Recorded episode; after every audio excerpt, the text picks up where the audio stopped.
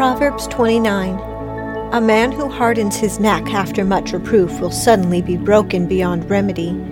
When the righteous increase, the people rejoice, but when a wicked man rules, people groan. A man who loves wisdom makes his father glad, but he who keeps company with harlots wastes his wealth. The king gives stability to the land by justice, but a man who takes bribes overthrows it. A man who flatters his neighbor is spreading a net for his steps. By transgression, an evil man is ensnared, but the righteous sings and rejoices. The righteous is concerned for the rights of the poor, the wicked does not understand such concern. Scorners set a city aflame, but wise men turn away anger. When a wise man has a controversy with a foolish man, the foolish man either rages or laughs, and there is no rest.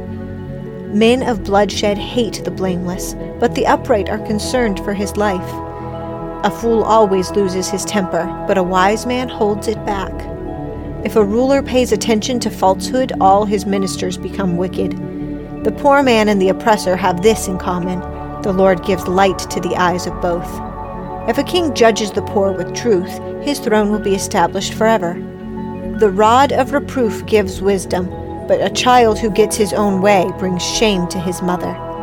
When the wicked increase, transgression increases, but the righteous will see their fall.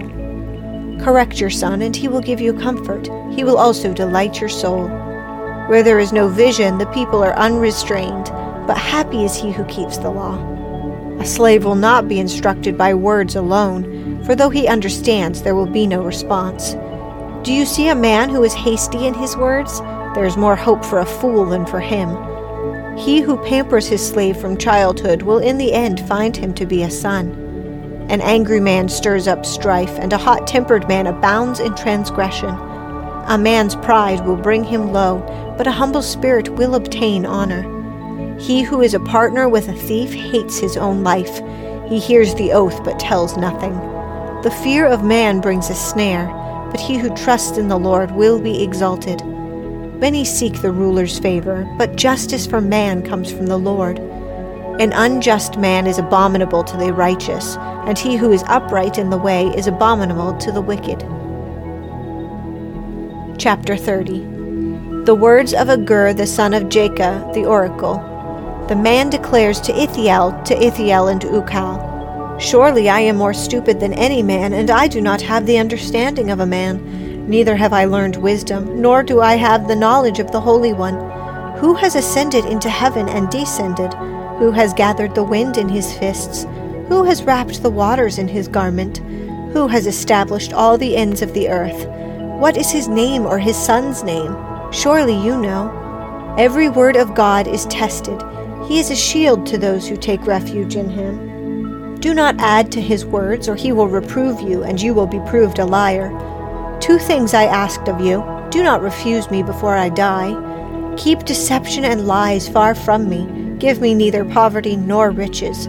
Feed me with the food that is my portion, that I not be full and deny you and say, Who is the Lord?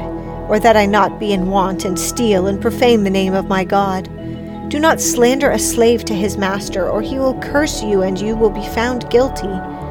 There is a kind of man who curses his father and does not bless his mother. There is a kind who is pure in his own eyes, yet is not washed from his filthiness. There is a kind, oh, how lofty are his eyes, and his eyelids are raised in arrogance. There is a kind of man whose teeth are like swords, and his jaw teeth like knives to devour the afflicted from the earth and the needy from among men. The leech has two daughters give, give. There are three things that will not be satisfied, four that will not say, Enough Sheol and the barren womb, earth that is never satisfied with water, and fire that never says, Enough.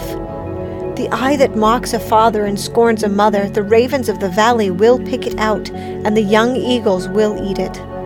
There are three things which are too wonderful for me, four which I do not understand the way of an eagle in the sky, the way of a serpent on a rock, the way of a ship in the middle of the sea, and the way of a man with a maid. This is the way of an adulterous woman. She eats and wipes her mouth and says, I have done no wrong. Under three things the earth quakes, and under four it cannot bear up under a slave when he becomes king, and a fool when he is satisfied with food, under an unloved woman when she gets a husband, and a maidservant when she supplants her mistress. Four things are small on the earth, but they are exceedingly wise. The ants are not a strong people, but they prepare their food in the summer. The Shephanim are not mighty people, yet they make their houses in the rocks. The locusts have no king, yet all of them go out in ranks. The lizard you may grasp with the hands, yet it is in kings' palaces.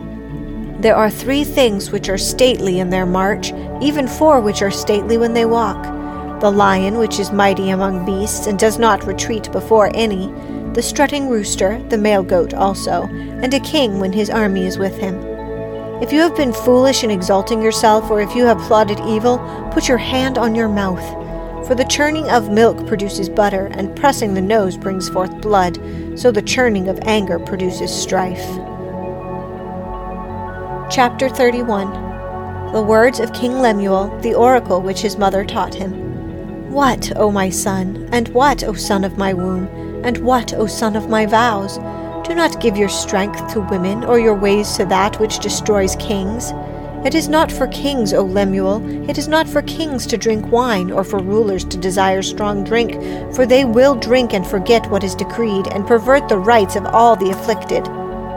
Give strong drink to him who is perishing, and wine to him whose life is bitter. Let him drink and forget his poverty, and remember his trouble no more. Open your mouth, judge righteously, and defend the rights of the afflicted and needy.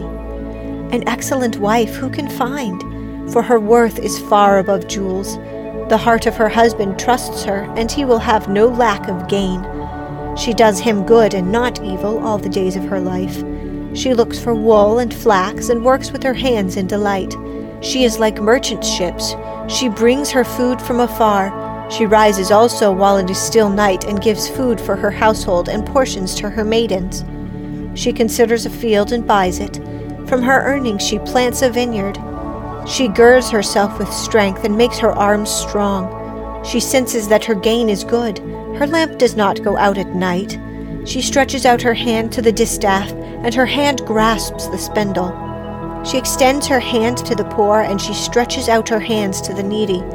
She is not afraid of the snow for her household, for all her household are clothed with scarlet. She makes coverings for herself. Her clothing is fine linen and purple. Her husband is known in the gates when he sits among the elders of the land. She makes linen garments and sells them, and supplies belts to the tradesmen. Strength and dignity are her clothing, and she smiles at the future. She opens her mouth in wisdom, and the teaching of kindness is on her tongue. She looks well to the ways of her household, and does not eat the bread of idleness. Her children rise up and bless her, her husband also, and he praises her, saying, Many daughters have done nobly, but you excel them all. Charm is deceitful and beauty is vain, but a woman who fears the Lord, she shall be praised. Give her the product of her hands, and let her works praise her in the gates. 1 Thessalonians 4 Finally, then, brethren, we request and exhort you in the Lord Jesus that as you received from us instruction as how you ought to walk and please God, just as you actually do walk, that you excel still more. For you know what commandments we gave you by the authority of the Lord Jesus, for this is the will of God, your sanctification. That is, that you abstain from sexual immorality, that each of you know how to possess his own vessel in sanctification and honor not in lustful passion like the Gentiles who do not know God, and that no man transgress and defraud his brother in the matter, because the Lord is the avenger in all these things, just as we also told you before and solemnly warned you. For God has not called us for the purpose of impurity, but in sanctification. So he who rejects this is not rejecting man, but the God who gives his Holy Spirit to you. Now, as to the love of the brethren, you have no need for anyone to write to you, for you yourselves are taught by God to love one another. For indeed you do practice it toward all the brethren who are in all of Macedonia. But we urge you, brethren, to excel still more, and to make it your ambition to lead a quiet life and attend to your own business and work with your hands, just as we commanded you, so that you will behave properly toward outsiders and not be in any need. But we do not want you to be uninformed, brethren, about those who are asleep, so that you will not grieve as do the rest who have no hope. For if we believe that Jesus died and rose again, even so God will bring with him those who have fallen asleep in Jesus. For this we say to you by the word of the Lord, that we who are alive and remain until the coming of the Lord will not precede those who have fallen asleep.